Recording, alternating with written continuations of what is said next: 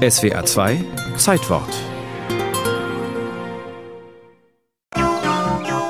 Es waren einmal ein kleiner Bär und ein kleiner Tiger. Ich wollte ein Kitschbuch machen. Ein Kitschbuch? Oh, wie schön ist Panama? Kitsch, da gibt es ja so ein paar Regeln. Es muss ein Kuschelbär dabei sein und der Bär muss eine Reise machen und da muss einen Freund haben. Panama ist das Land meiner Träume, rief der kleine Bär, und er lief nach Haus und erzählte dem kleinen Tiger bis spät in die Nacht hinein von Panama. Eigentlich eine Verzweiflungstat, sagt Janosch, der das Buch gemalt und geschrieben hat. Seinen damaligen Verleger, Hans-Joachim Gelberg, ließ diese angebliche Verzweiflungstat sofort aufschrecken. Die beiden hatten schon einige Bücher zusammen gemacht, zum Beispiel Grimms Märchen in einer Janosch-Interpretation.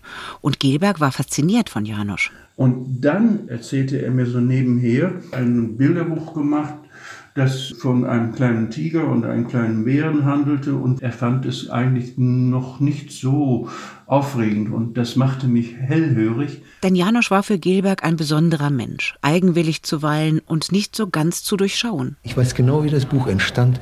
Ich war unglaublich krank, ja, also war total im Eimer und dachte mir verflucht, irgendwie räche ich mich noch an der Welt.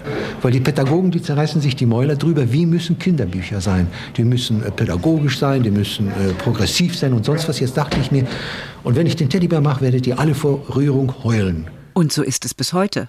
Ich verlangte sofort, das Manuskript lesen zu können und sehen zu können. Und kaum hatte ich es gesehen, wusste ich, dass es ein ganz großer Wurf ist. Und wir haben dann lange gesucht, bis wir den richtigen Titel fanden. Ich saß am Tisch und machte den Teddybär, der machte eine Reise. Und im Radio sagte jemand etwas über Panama. Da dachte ich, das ist genau der Dings da. Die Geschichte von einem Bären, der eine Bananenkiste findet und sich mit Freund Tiger auf den Weg macht. Eine Geschichte, die um die Welt ging und die im Gegensatz zum Bären und dem Tiger auch in Panama ankam. Oh, Bananas. Die Kiste roch nämlich nach Bananen und es stand etwas geschrieben auf der Kiste. Panama. Me gusta mucho, es muy bonito, tiene un amigo, nunca debe tener miedo. Das gefällt mir sehr, erzählt der Junge, weil es da Freundschaft gibt und keine Angst. Millionen Kinder und auch Erwachsene haben sich in Bär und Tiger verliebt und tun es noch, völlig fasziniert auch von der leichten Sprache, der Janosch-Sprache. Als ich anfing, lektoratsmäßig, dachte ich, mein Gott, das stimmt ja alles hinten und vorne von der Grammatik her nicht. Er hat ja ganz eigene Grammatik eingeführt. Das war zwar nicht falsch, aber irgendwie war das keine Sprache, wie man sie den Kindern damals anbieten sollte bis ich gelernt habe, dass es ein neues Poetikum ist, wie Janusz erzählt. Über 50 Auflagen gibt es bis heute. Die neueste mit einer App, um 3D-Bilder auf dem Smartphone empfangen zu können.